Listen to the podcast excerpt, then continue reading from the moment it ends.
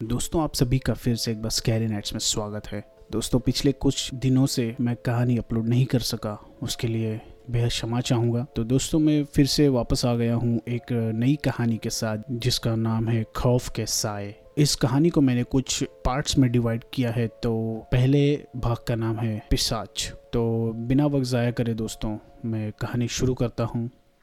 मैं प्रोफेसर प्रफुल्ल बनर्जी, एक सफल व्यक्ति माना जाता हूँ। यूँ तो मेरी आजीविका की कोई समस्या नहीं है, क्योंकि मेरी नौकरी कोलकाता में है। मेरी प्रवृत्ति मुझको शुरू से ही पराशक्तियों की ओर खींचती है। क्या वास्तव में इस लोक के अलावा कोई दूसरा भी लोक है, जिसमें अज्ञात शक्तियाँ रहती हैं, जिन्हें हम देख नहीं सकते, लेकिन वह बराबर मौजूद रहती हैं, उन्हें हम निगेटिव ऊर्जा कहते हैं। देश विदेश में हॉन्टेड प्लेस कहे जाने वाले स्थान क्या वास्तव में ही अभिशापित हैं? ऐसे कई सवाल मेरे दिमाग में चक्कर काटते हैं। इस संसार में मैं ही ऐसा हूँ ऐसा नहीं है। मेरी कुछ लोगों से जब भी इस बारे में चर्चा होती है, तब वे लोग भी इस बात पर सहमति दिखाकर मुझसे इन पराशक्तियों पर रिसर्च करना चाहते हैं। इस प्रकार ऐसे ही घूमते घूमते मेरी एक टीम बन गई है। कोई ऐरे गहरे इस टीम में शामिल नहीं थे। विजय आहूजा, जो कि साइंस का बेहद ही ब्राइट स्टूडेंट रहा था, वर्तमान में वो साइंटिस्ट के तौर पर काम कर रहा था। जॉनी डिसेल्वा एक इंजीनियर था। पर बड़े उत्साह से हमारे टीम में शामिल हुआ था। रजनी चावला, जो कि साइकोलॉजी पर पीएचडी कर चुकी थी। और वह सीपीजी फाइनल में थी। कृतिका प्रोफेसर के जॉब में थी और वो साथ ही साथ में ज्योतिषाचार्य का भी कोर्स कर रही थी। इसके अलावा तंत्र मंत्र में उसकी विशेष रुचि थी, इसलिए वह भी हमारी टीम में शामिल हो गई। इसके अलावा हमारे तीन सहायक और भी थे जो कहीं आने जाने में हमारा सामान ले जाते थे, हमारा कैंप लगवाते थे और फिर खाना बनवाते थे। इनके नाम जोनू, बंटी और केशर था। इस प्रकार हमारी पूरी आठ लोगों की टीम बन गई थी। हमने अपना एक सेटअप तैयार किया था। गहरा, अंधेरा, गहरे रंग के पर्दे आदि चीज़ों का इंतज़ाम करके हमने अपने कमरे को रहस्यमयी बना लिया था। उसमें हम अपने एक्सपेरिमेंट करते थे। अब हमने प्रेत आत्माओं को बुलाने वाले मंत्रों पर भी काम करना शुरू कर दिया था। आखिरकार यही जानना तो हमारा उद्देश्य था।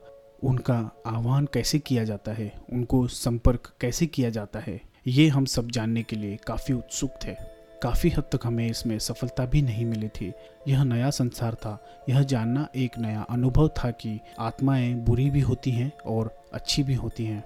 हम सबने यह तय कर लिया था कि हम अपनी ड्यूटी के बाद शाम का एक से दो घंटा इसी रिसर्च में दिया करेंगे। और अगर कोई ऐसा केस आता है कि जहाँ हमें कहीं जाकर जाँच पड़ताल करनी पड़े तो उसके लिए हम ज़रूरत पड़ने पर छुट्टी भी ले लिया करेंगे।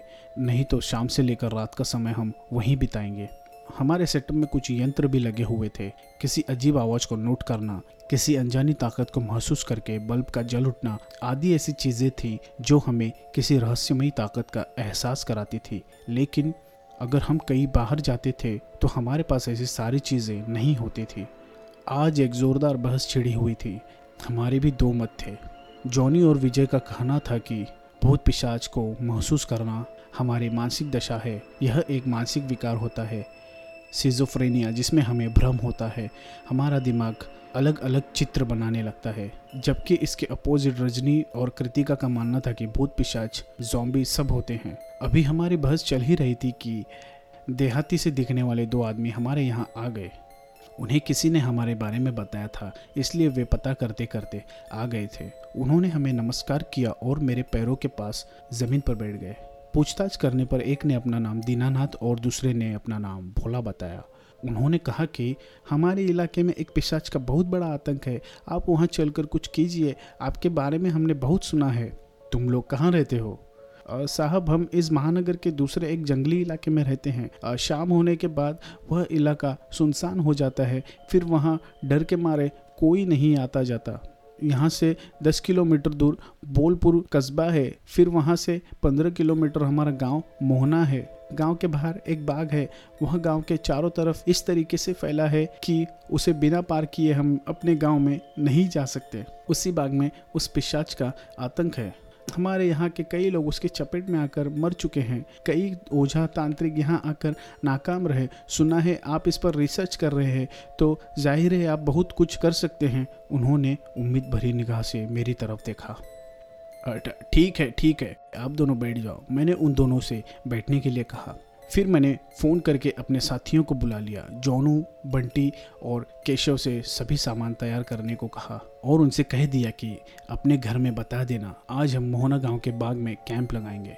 शाम होने से पहले हम सभी वहाँ पहुँच गए और बाग में कैंप लगाने की तैयारी करने लगे।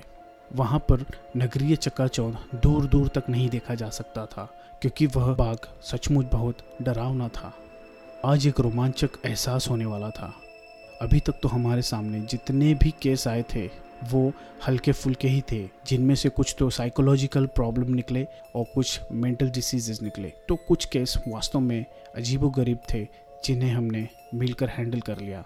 कुछ सामान हमने अपने कैंप में लगाया। हम सभी लोग खा पी कर आए थे। दीना और भोला अपने घर जाने वाले थे। उन्होंने जो भी पिशाच के बारे में बताया, वह बहुत खौफनाक था। भोला की आँख में आतंक था। वह बता रहा था, पिशाच को रोज खून पीने के लिए चाहिए। उसके मुँह में खून लग चुका है। सबसे पहले हमारे यहाँ जिस आदमी की लाश मिली थी, उसकी गर्दन पर दांतों के निशान थे। तो पहले हमने यही समझा था कि उसे किसी जानवर ने नोच कर खाया है। लेकिन साहब, जानवर इतना समझदार तो नहीं होता कि हर लाश को एक ही तरीके से खाए। जब दोबारा से दूसरी लाश मिली तो उसमें भी वैसे ही निशान थे। गर्दन में दांत गड़ा कर वो खून चूस लेता है। उसे खून की ऐसी लत पड़ गई है कि वह हर रोज़ किसी का शिकार करता है। अगर नहीं मिले तो कोई ना कोई जानवर ही उसका शिकार बन जाता है। यहाँ मानव की गंध मिलने लगी तो वह अवश्य आएगा। आपको कहीं भी जाने की ज़रूरत नहीं है। आपको उसे खोजना नहीं पड़ेगा। वह खुद आपको आकर खोज लेगा। वे दोनों चले गए। रजनी और कृतिका आपस में बातें कर रही थी। उन्हें यह सारी बातें बनाई हुई लग रही थी। उन्हें लग रहा था कि वे दोनों दारू पीकर झूठ बक रहे हैं। जॉनी और विजय कॉफ़ी तैयार करने लगे। अभी सभी के हाथों में एक एक मग कॉफ़ी की थी। बाहर सन्नाटा छाया हुआ था। अंधेरा बहुत गहरा था। हाथ को हाथ दिखाई नहीं दे रहा था। सन्नाटे को चीरती हुई कभी कभार झिंगुरों की आवाज़ झन्न झन्न की तरह से हमारे कानों में दौड़ रही थी। बीच बीच में जंगली जानवरों का शोर भी सुनाई देने लगा। अचानक हमें आभास हुआ कि जैसे आसपास कुछ है, किसी की उपस्थिति हमें बेचैन करने लगी। कृतिका और रजनी उठकर खड़ी हो गई। विजय और जॉनी भी एक दूसरे की ओर देखने लगे। किसी के पैरों की आहट ने सबको बेचैन कर दिया। लाल बल्ब अब जलने लगा था, जो इस बात का संकेत दे रहा था कि कोई यहाँ पर मौजूद है। मैंने बंटी और जोनू को सावधान रहने के लिए कहा। टेंट का एक सिरा ऐसे ज़ोर से हिला जैसे कोई उसे उखाड़ रहा हो। कोई अपनी जगह से हिलकर नहीं जाएगा। मैंने सबको एक एक माला देते हुए कहा, हम सब सुरक्षित घेरे में हैं। लेकिन तब तक देर हो चुकी थी किसी ने टेंट का सिरा सही करने के लिए एक कदम बाहर रख दिया था। हम सभी लोग अलर्ट थे। कृतिका ने फटाफट तांत्रिक क्रिया शुरू कर दी। इंतज़ाम तो सारा उसने पहले से ही करके रखा था। एक बहुत बड़ा सा चौक बनाया था। सिंदूर हवन पूजा की सामग्री सब कुछ सजा रखी थी। वह अपने मंत्रों को बुदबुदाने लगी थी। हम सभी अपने अपने स्तर से उसकी घेराबंदी करने लगे थे। आगे किसी कार्यवाही को करते उससे पहले ही एक तेज चीख ने पूरे वातावरण को गूंजा दिया। हम लोगों ने चौंक कर चारों तरफ़ देखा तो कहीं कुछ नहीं दिखा। हम सभी लोग एक दूसरे की ओर देख रहे थे। केशव, सब कहाँ है? टॉर्च का फोकस बाहर पड़ने लगा। बाहर केशव के गले में जो पिशाच लटका हुआ था, उसका खून चूस रहा था। उसे देखकर सबके दिल थर्रा गए।